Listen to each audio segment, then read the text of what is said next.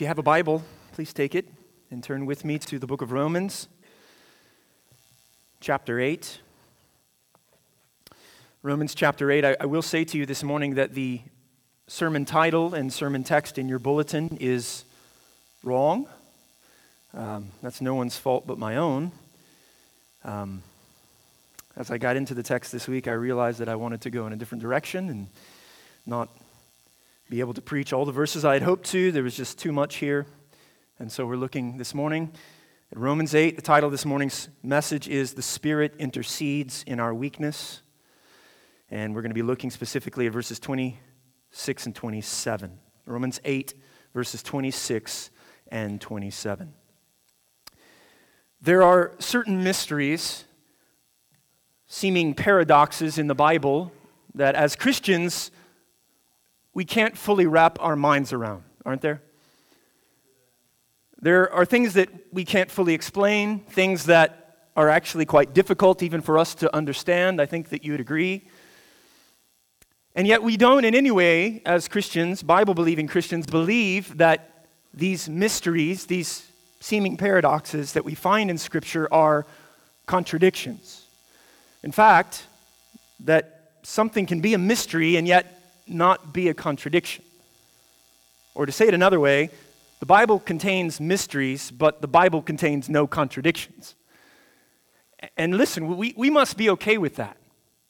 We have to be able, as Christians, to, to sit with that if we're going to be those who faithfully and rightly understand and interpret the Bible. A contradiction says something is logically impossible, right? Like something is and is not at the same time. That, that's a contradiction. While on the other hand, a mystery or a, a paradox says that while something may appear to be or may seem to be a contradiction, there are simply things that we don't know. There are things that we don't see. There are things that we cannot understand, but they are still true. So we believe them to be true, but we don't understand how or why they are true, right? Take, for example, the doctrine of the Trinity, which says that our God exists as one God in three distinct persons Father, Son, and Spirit. That sounds like a contradiction, doesn't it?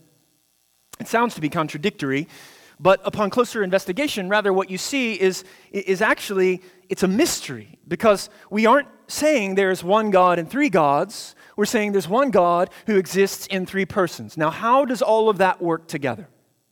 I don't know. It's a mystery. Or take this one, for example. We believe that God is not the author of sin. In fact, we believe that he tempts no one to sin. James chapter 1 tells us. And yet, the Bible is clear that God providentially allows and ordains and even plans suffering and trials and sins in our lives for his own good purposes. He wills that Satan exists. He wills that sin exists, but he is in no way the author of it. Now, how does that work? I have no idea. It's a mystery.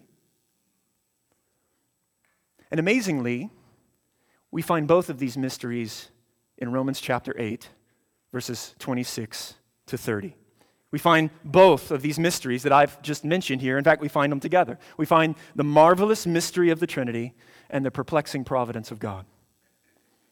Here's what I mean. Notice in verses 26 and 27, we see that the Holy Spirit, the third person of the Trinity, the one who indwells each and every believer, who is indwelling you right now, Christian, is the same Spirit, according to verses 26 and 27, who is also interceding for you, who is praying to God the Father for you.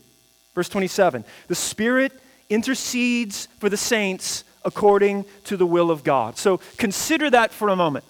This is God praying to God. This is God praying to God that he would do the will of God. How does that work?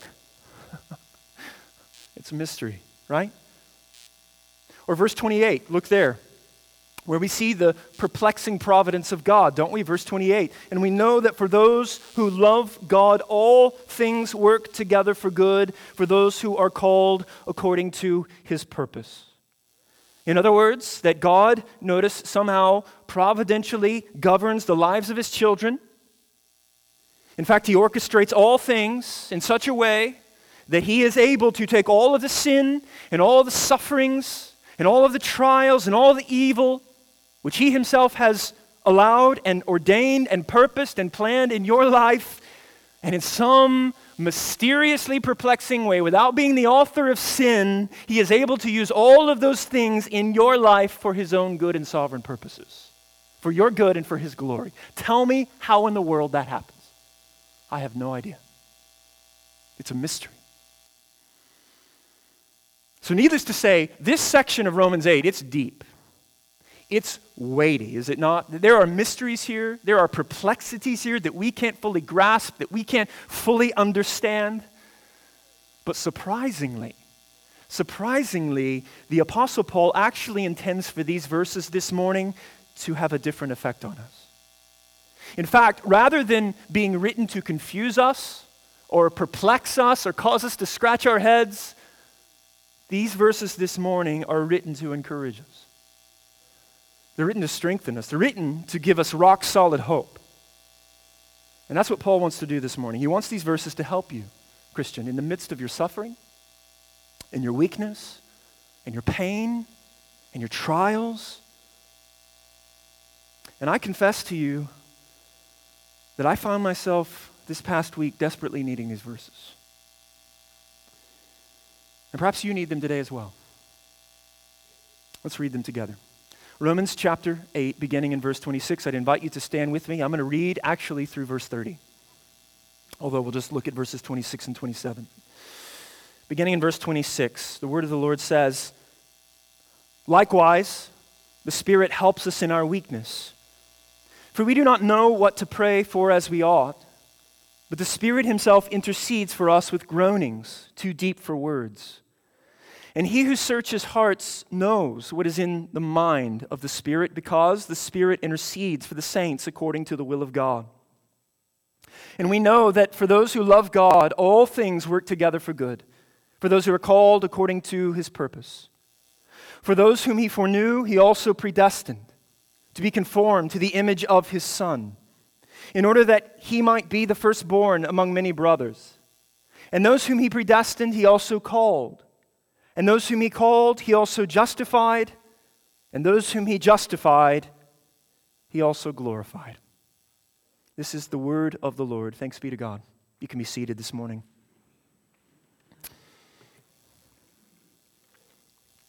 Well, in his commentary on the book of Romans, John Murray, he proposes that this section, verses 18, really, all the way to verse 30 of chapter 8, they are actually intended by Paul to function as three helps, three supports, three encouragements for what he has just said in verse 17.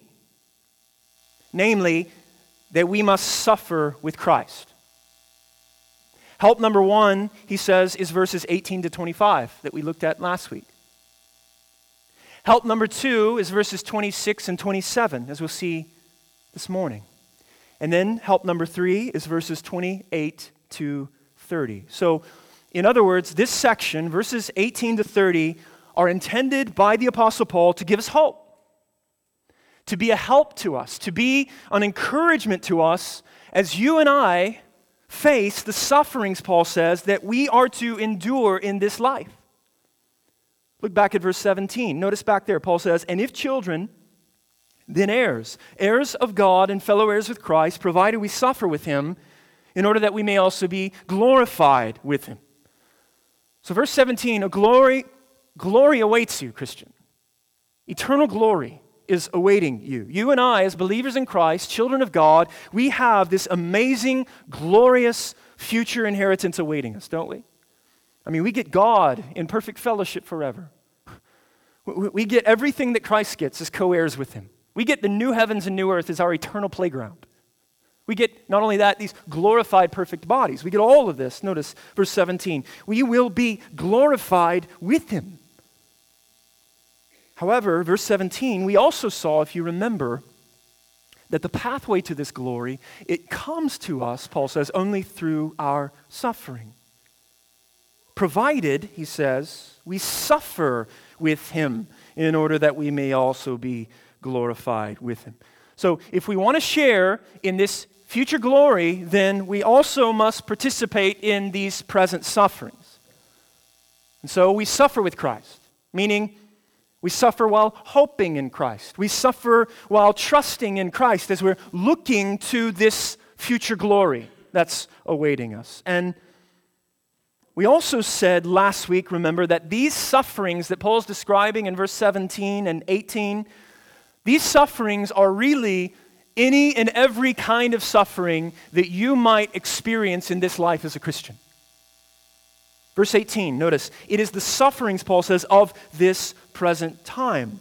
So, in other words, we suffer in this life because we live in a world groaning under the effects of sin, groaning under the curse of sin. The world has been, Paul says in verse 20, notice, subjected to futility. It, it's, it's broken, this world is. It's, it's decaying, it's, it's malfunctioning. Things aren't working like they're supposed to work, like God created them to and intended them to. And therefore, we now experience difficulty in this life, devastation, disorder, disaster, disease, death. And this is all the result of living in a cursed and fallen world, in a broken world, Paul says.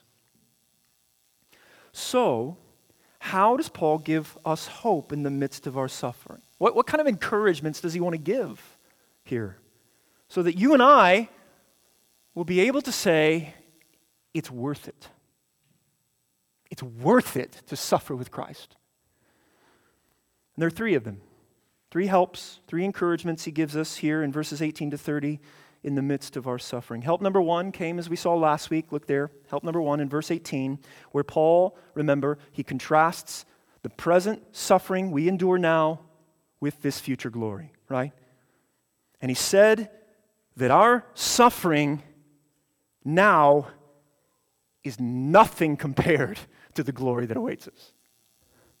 Verse 18 For I consider that the sufferings of this present time are not worth comparing with the glory that is to be revealed to us. Christian, your suffering in this life, Paul says, it's light, it's momentary, it's brief, it's dust on the scales compared to the eternal glory that is awaiting you. And creation itself's longing for that glory to be renewed and re- be revealed, verses 19 to 22, and we are longing for that glory as well, aren't we? Verses 23 to 25. We're longing for this future glory. And that, that's the first encouragement he gave us, we saw last week, to, to help us as we suffer. And so now, Paul gives us two more helps to strengthen us in suffering. So, help number one came in verses 18 to 25. Can't compare. So keep hoping, keep looking. Then, help number two, notice verses 26 and 27. That God helps us in our suffering by the Spirit interceding for us. The Spirit, he says, is given to help us in our weakness by interceding on our behalf. And then, help number three, we'll see in verses 28 to 30, where God helps us in our suffering by reminding us and reassuring us and convincing us that all of these things are working together for our good according to his sovereign plans and purposes. So, we're going to look at another help this morning. We're going to look at help number two, verses 26 and 27, and we'll look at help number three next time. I wanted to go further, but I just couldn't. There's too much here. And so, Lord willing, next week we'll deal with words like foreknowledge and predestination. Okay? So, this morning, I'm asking the Lord to use verses 26 and 27 to encourage you and to strengthen you, to strengthen us in the midst of our suffering, in the midst of our weakness. And is this not timely for many of us? And if you're not here, you will be here. And my job is to help prepare you to suffer. And so God wants to help us in our suffering. How? Here's how by the Spirit of God interceding for us by the Spirit of God interceding for us. Look there, verses 26 and 27. We see Paul shows us now yet another amazing thing that the Spirit does an incredible ministry of the Spirit to us. And in fact, it, it's one that I think perhaps is often overlooked. It's often maybe even underappreciated. In fact, this is the only place in the Bible where we actually see this ministry of the Holy Spirit. Notice what else the Spirit does for us, Paul says in verse 26. The Spirit helps us in our weakness.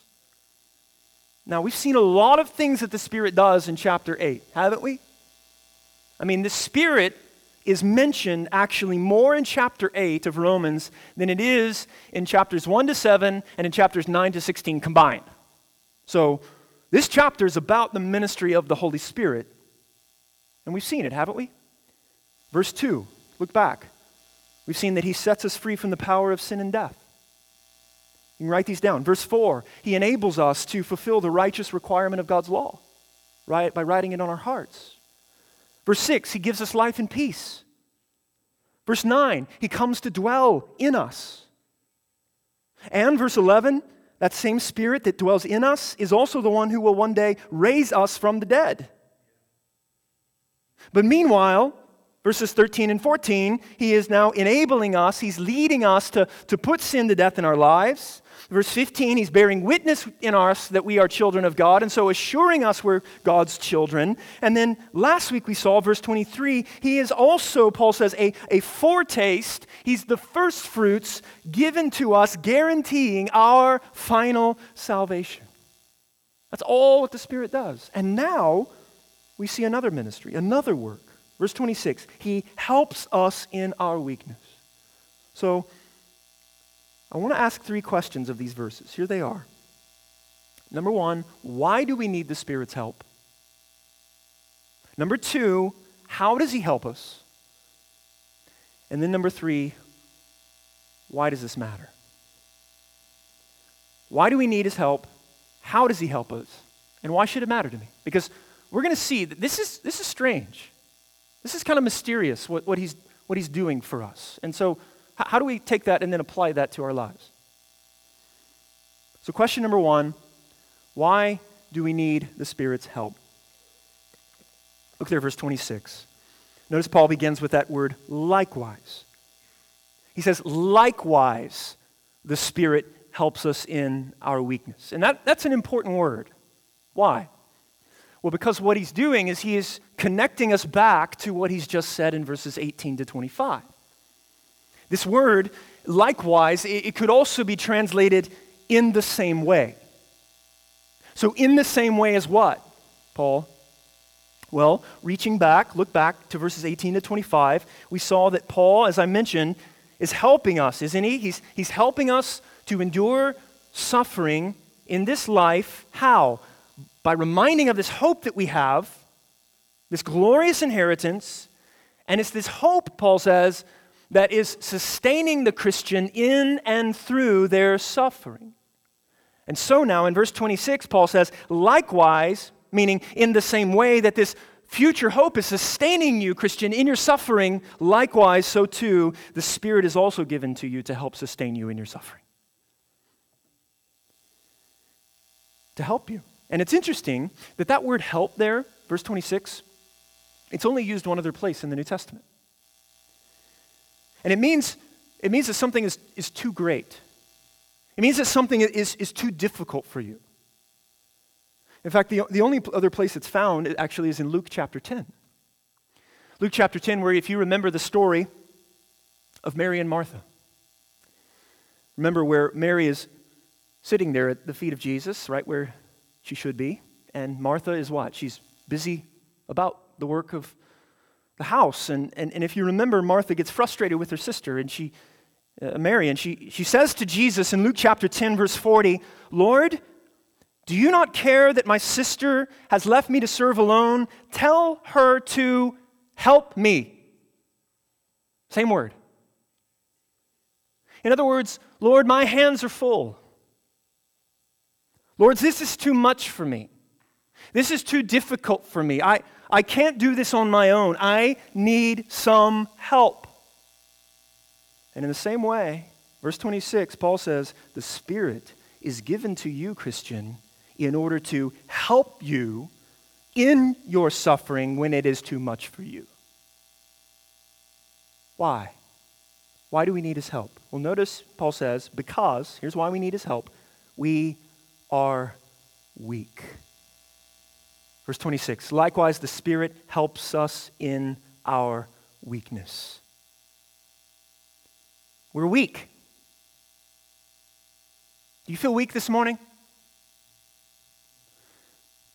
Now, what is this weakness? How, how are we weak? Well, I think it's the same weakness that Paul has just been describing in verses 18 to 25. This is the weakness, I think, of groaning in a fallen world. This is the weakness of living in a world that, that's full of misery and full of futility, full of suffering, full of decay. It's, it's the weakness, I think, of our bodies that are yet to be redeemed, as he says in verse 23. So, so this is our, our human brokenness. This is our human frailty. This is, this is our shortcomings. It's our ignorances, it's our weariness, it's our doubts and our fears and our sin and our sickness and our, our creatureliness. This is, this is any time that we bump up against suffering and calamity and persecution in this life and it exposes our weakness. That's the weakness he's talking about.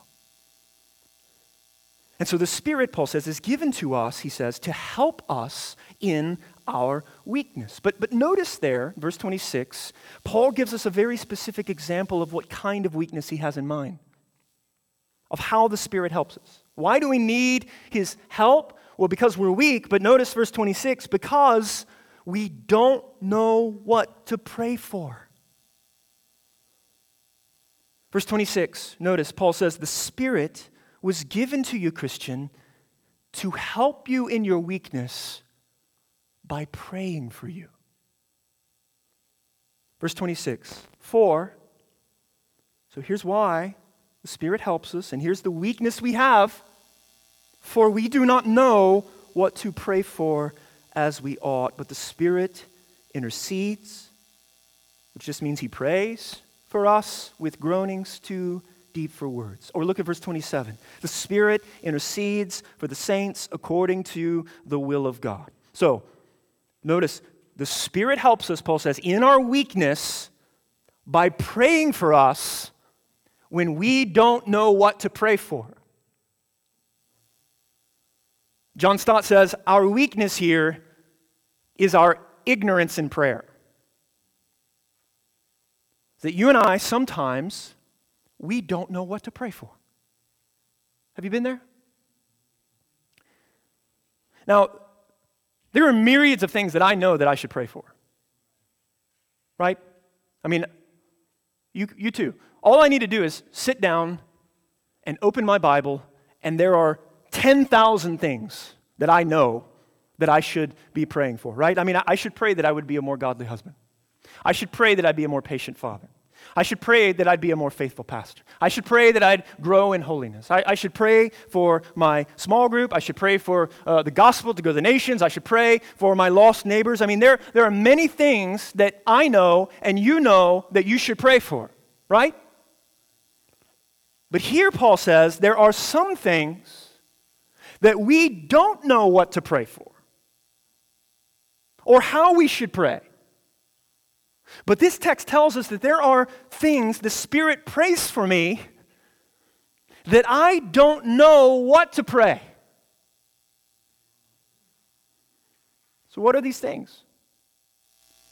What are these things that I don't know what to pray for or how to pray for as I ought? Well, notice there's a few clues Paul gives us here. Look, look there. Clue number one, verse 26, he says, The Spirit helps us in, as we just said, our weakness. So, this is our human frailty. This is our limitations. This is our ignorance, right? There are things we don't know, there are things we can't see, there are things that we don't understand. We're weak. And clue number two, look there, verse 26. Paul says the Spirit helps us by praying, notice what he says, with groanings too deep for words. Does that ring a bell in your mind, that word groanings? It should. Connects us back, doesn't it, to exactly what we saw last week, right? The groanings of creation, verse 22. the groanings of the children of God, verse 23. So these prayers of the Spirit for me here are connected to my sufferings in this fallen world. And then finally, clue number three, look there, verse 27. These, these things that we don't know what to pray or how to pray for as we ought, verse 27, Paul says, are according to the will of God. So let's put all those clues together then. What are the things we don't know what to pray for or how to pray that the Spirit helps us by praying for us? Well, I think that what Paul has in mind here is that there are times in the Christian life as, as we face sufferings living in this fallen world where it silences us.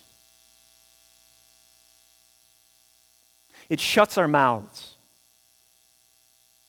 There are times where, as God's children, we, we are so distressed, we are we're so burdened, such suffering and anguish and turmoil and heartache that, that we can't even seem to utter a coherent prayer to God. Have you been there? Maybe you're there right now. Where in your suffering, it, it, can sometimes seem so difficult to pray, can it? That, that maybe it's even impossible to pray. That really you don't know what to pray or how to pray. And in those times where you are so physically and emotionally and spiritually weary and worn down and weak that no words can even seem to come out of your mouth. Have you ever been there? Have you ever experienced that in life? Or you're in the midst of suffering and you, and you want to pray for God's will to be done in a certain situation, in a certain, certain circumstance. Lord, if this, if this be your will, but, but you don't know what God's will might be.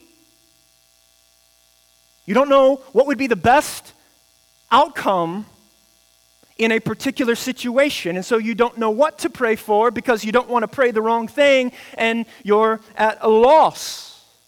And we aren't even sure what we need or what other people need. We think we know.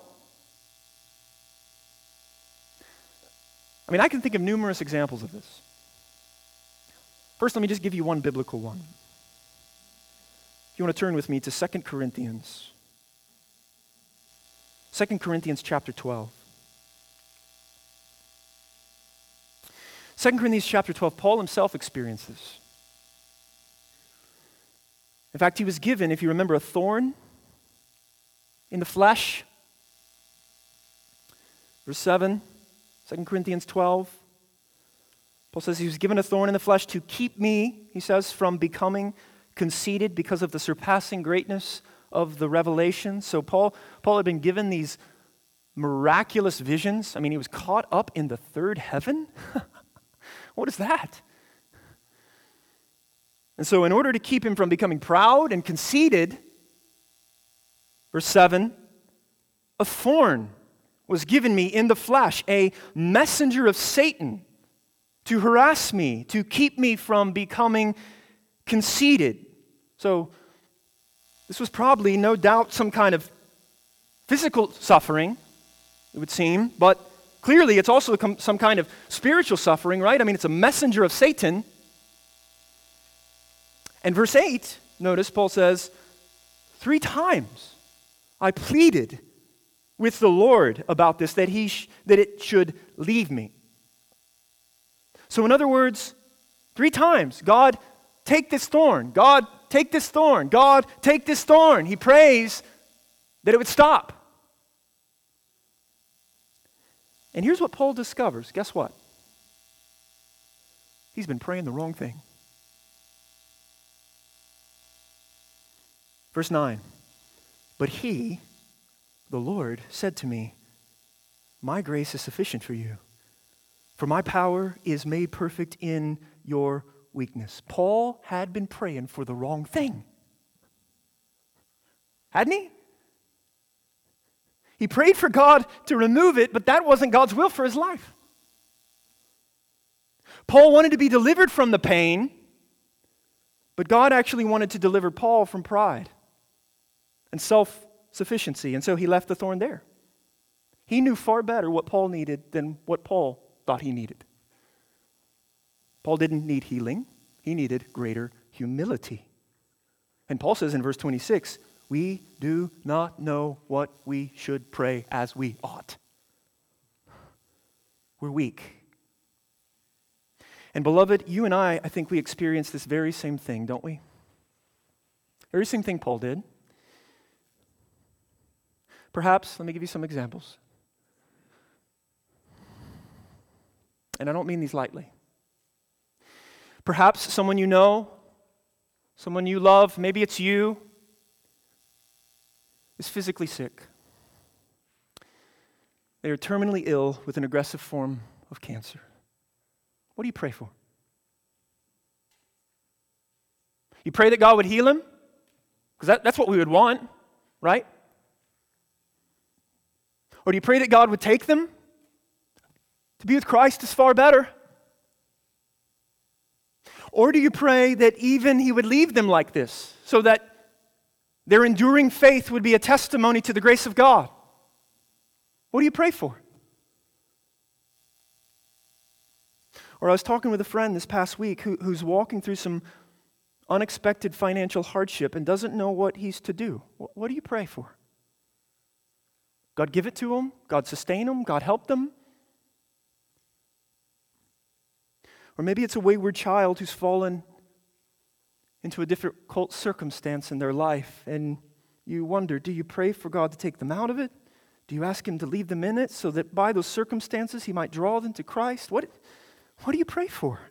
Maybe it's some kind of disaster, it's some kind of devastation or persecution. Do you, do you pray to be removed from this trial, or do you pray that you would remain in it and that your faith would be strengthened by it? What do you pray for? Sometimes we don't know what to pray, do we? And that's when Paul says that the Spirit is given to you for that very reason. In fact, he says it twice. Look there, verse 26. But the Spirit Himself intercedes for us. Verse 27 the Spirit intercedes for the saints. Which leads to question number two How does the Spirit then help us in our weakness? How does He help us? And notice what Paul says in verses 26 and 27. He says, The Holy Spirit overcomes our weakness by praying for us. The Spirit is interceding for us. So, God the Spirit is praying to God the Father on your behalf.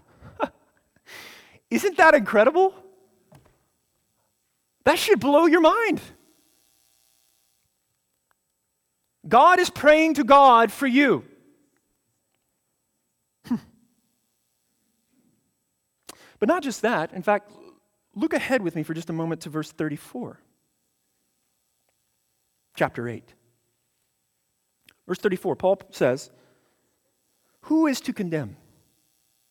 Christ Jesus is the one who died more than that, who was raised, who is at the right hand of God, who is interceding for us. Same word, right? So, get this, Christian. Get this. You have two intercessors. Do you see that? You have, you have two intercessors God the Son and God the Spirit. You have two of them. John Murray, he writes, the children of God have two divine intercessors. Christ is their intercessor in the court of heaven, while the Holy Spirit is their intercessor in the theater of their own hearts. So you've got two intercessors, Christian. You have the intercessor in heaven, you have Jesus Christ, the Son of God, and you have the intercessor in your heart. You have the Holy Spirit as well. You have two intercessors. Verse 34, Christian, Jesus is interceding for you right now. He is standing before the Father in heaven, right now at God's right hand, and He is praying for you. At this very moment, He is pleading your case before the Father so that your sins will never condemn you before a holy God. We have an advocate before the Father. His wounds are pleading our forgiveness, His righteousness, it's, it's pleading our acceptance. And Christ, He's saying to the Father, They're mine. I've bought them. I purchased their salvation. They belong to me. And God the just, He is satisfied to look on Him and pardon you. And so, verse 34, Paul says, Who is to condemn? And the answer, of course, is no one. Why? Because God the Son is praying to God the Father to keep you right now in the divine courtroom of heaven. But I'm already preaching verse 34, so let me go back. Because in verses 26 and 27, look what he says. You also have another intercessor in your heart. He's in you. The Spirit living in you, He's interceding for you now as you suffer. And He is helping us in our weakness and in our suffering and in our ignorance and in our frailty by praying for us to the Father what we don't know what to pray for. And so when we're reduced to helplessness, the Spirit steps in and He says, Let me take it from here.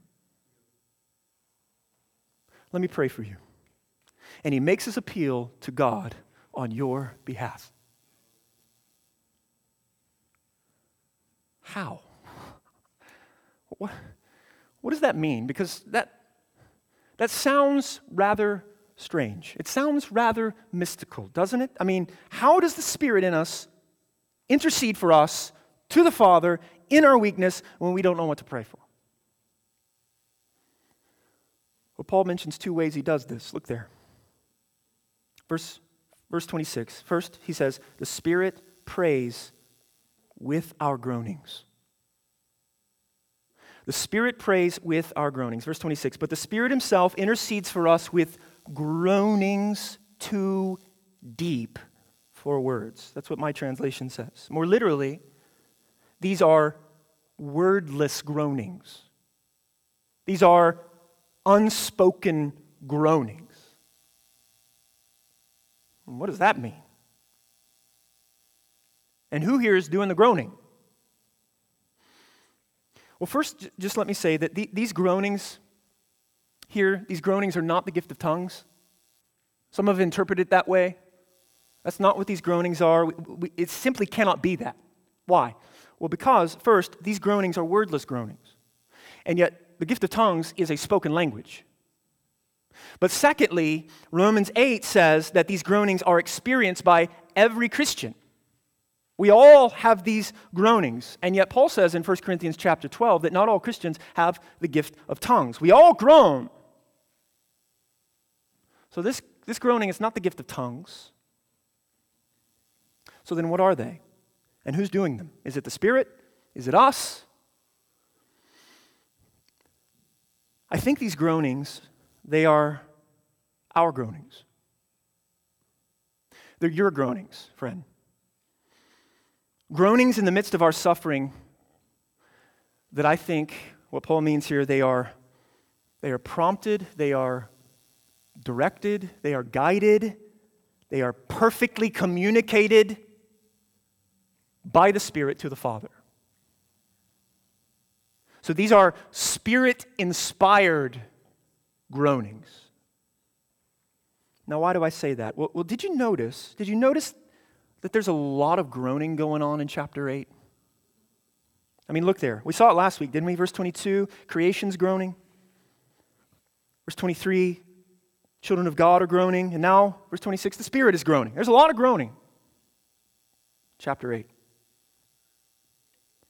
And what we saw last week, if you remember, is that these groanings, they're metaphorical groanings, aren't they? they the, the creation, it, it's not literally groaning. Paul's using a metaphor. They're a metaphor for the, for the longing experienced as we suffer in this fallen world. So th- these, are, these are wordless, heart moans deep in your soul, Christian, that are expressed as a result of suffering and weakness and corruption. So th- these, are, these are our groanings. In fact, notice also where these groanings are happening. Verse 27, Paul says they're happening in our hearts. And yet, verse 26, the Spirit Himself intercedes with groanings. So, what are these groanings then? Here's my best attempt. I'm mean, I was beating my head against the desk this week, trying to get my mind around this verse. Here's my best attempt. I think that these groanings are our groanings. They are our groanings in our moments of suffering and weakness where we don't know what to pray for. Where there is this wordless aching in our hearts. And yet, the Spirit who is in us, He takes those groanings, verse 26, He intercedes for us with our groanings, and He shapes those groanings and he fashions those groanings and he discerns those groanings and he directs those groanings. And in some mysterious, wordless language between the Spirit and the Father, remember, perfect communication here between the Godhead. The Spirit then communicates these unintelligible, wordless groanings perfectly and exactly and clearly. And He gives these groanings meaning in an intelligible way to the Father for us. Is that clear enough? he intercedes with groanings too deep for words. And I know what you're thinking. This is strange. This is mystical. This is deep. Pastor, can't we just be more practical here? So let me just tell you how I've, I found this personally applicable to me this week. This past week, I was groaning. I was, I was burdened, my, my heart was aching. And not only because of things going on in my own life, but because of things going on in the life of this church and in your life. And this is not to sound like a pity party, so please don't let it. But ministry is hard. I don't think you, many people understand that until you're in it. Ministry is hard, it can be frustrating, it can be difficult, it can be weary. It can feel like the weight of responsibility is just laying on you. You don't have all the answers. You don't always know what to do. You don't always know how to pray. You don't always know how to encourage someone, and it can be extremely discouraging. And I find it extremely comforting to know that, as mysterious as this passage is, I'm comforted to know that I am not God. I don't know, but He knows. And the Spirit takes my ignorance and my groanings and He perfectly communicates them to the Father. Isn't that amazing? Which leads to the last glorious truth I think we see here but before we turn to the final question. The Spirit not only prays with our groanings, but here, here, notice what he says. The Spirit prays according to the will of God for us. The Spirit prays according to the will of God for us. Look there, verse 27. And he who searches hearts. Now, who's that? Well, it's not the Spirit. He's not the subject here. Why? Well, because notice the very next phrase. He who searches hearts knows what is in the mind of the Spirit. So, who searches hearts? Who knows what's in the mind of the Spirit? This is God the Father. So he searches hearts, knows what's in the mind of the Spirit because, he says, the Spirit intercedes for the saints. And then notice this next phrase according to the will of God. So in verse 27, the Spirit, Paul says, intercedes for us. But this interceding, notice here, it isn't simply that the Spirit prays for us like, oh God, would you help him? Would you just do that for them? Would you help them? Just give them help.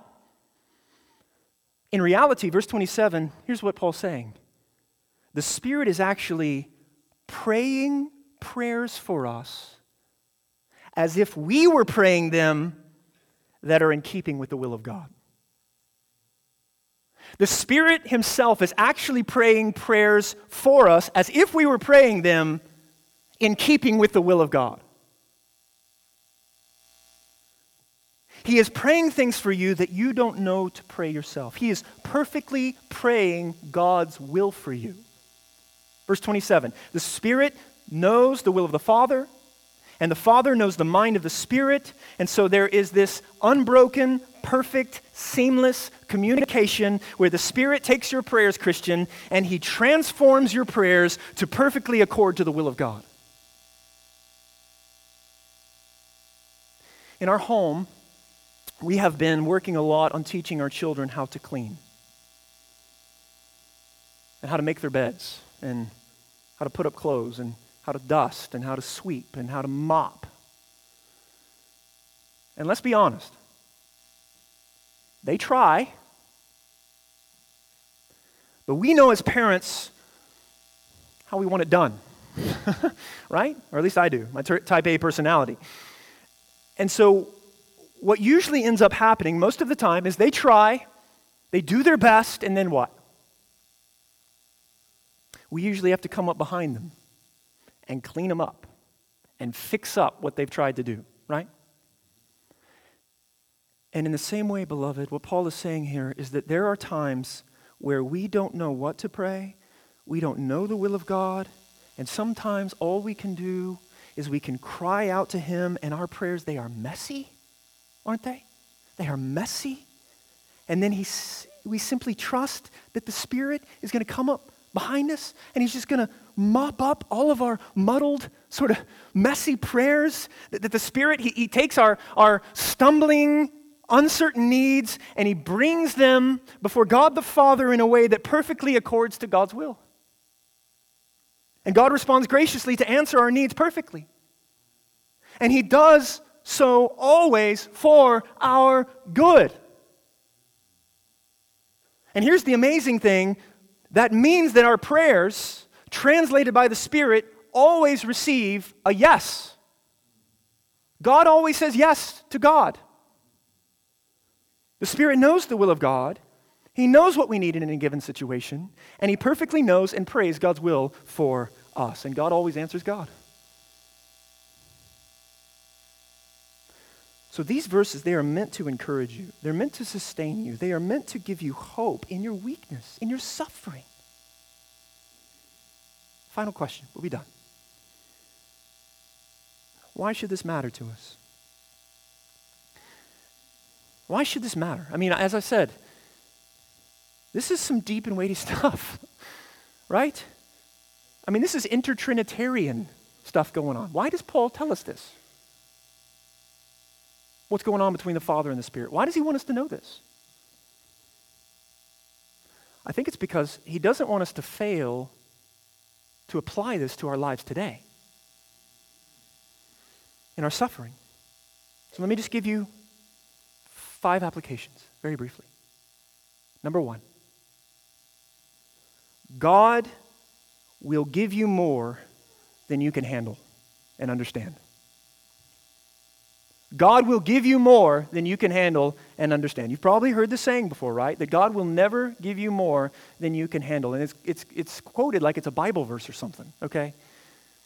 And, and I understand the heart behind that, but that's completely contrary to what these verses are teaching.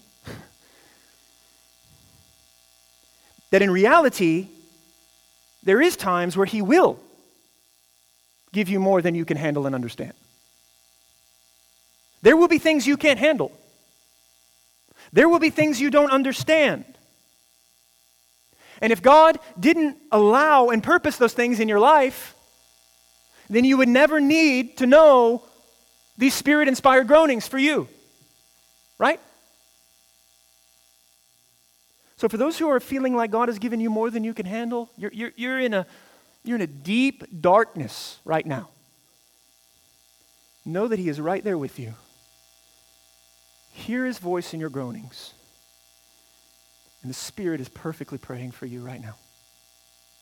Second application God doesn't rebuke, He doesn't chastise us, He doesn't scold us for not being able to always discern His will. God does not rebuke us for not always knowing what His will is. Be encouraged, Christian, that you are not expected to always know what the will of God is in every respect.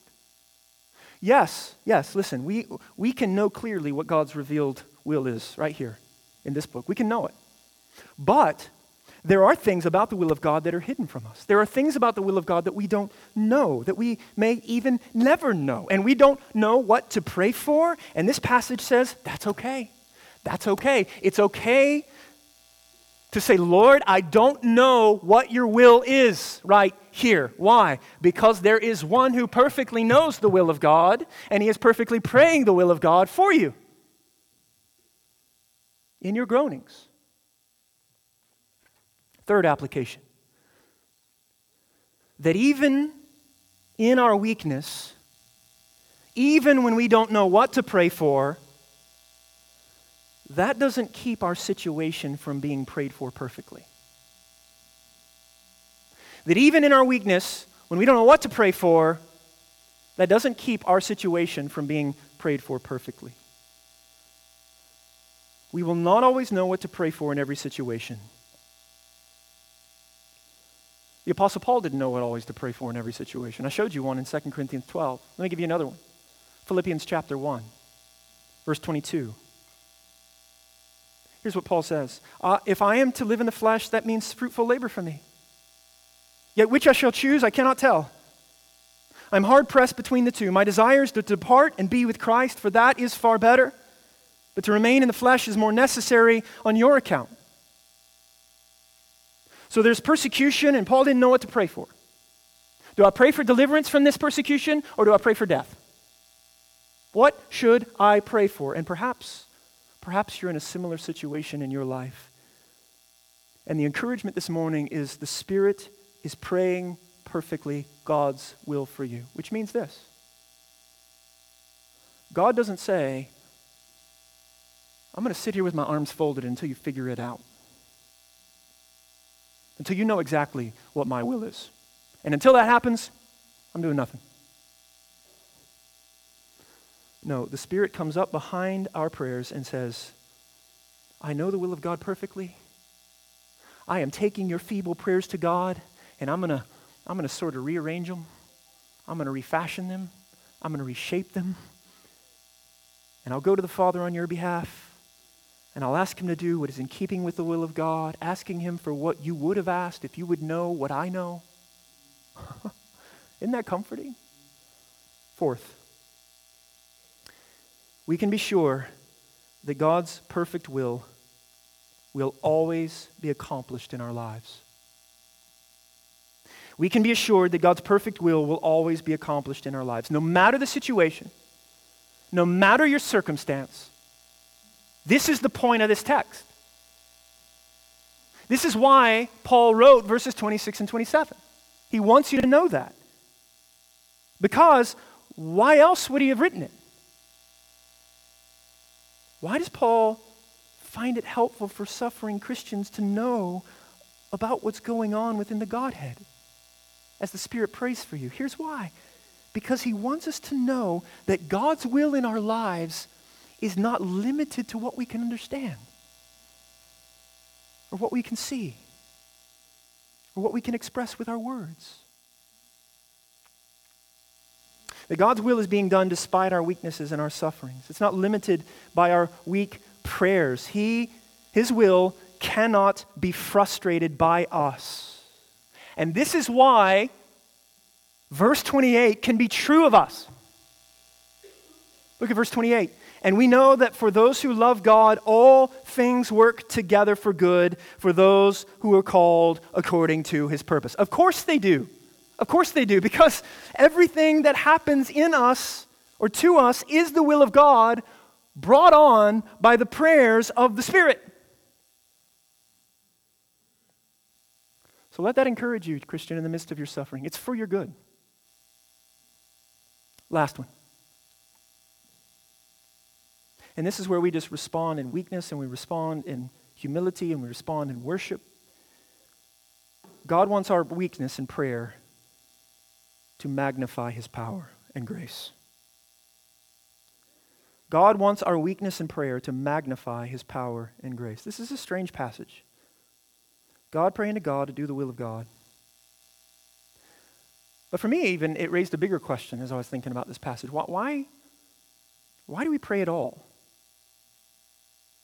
I mean, if God knows all things perfectly, and if God's will is going to be accomplished, it can't be thwarted, then why does He ask us to pray?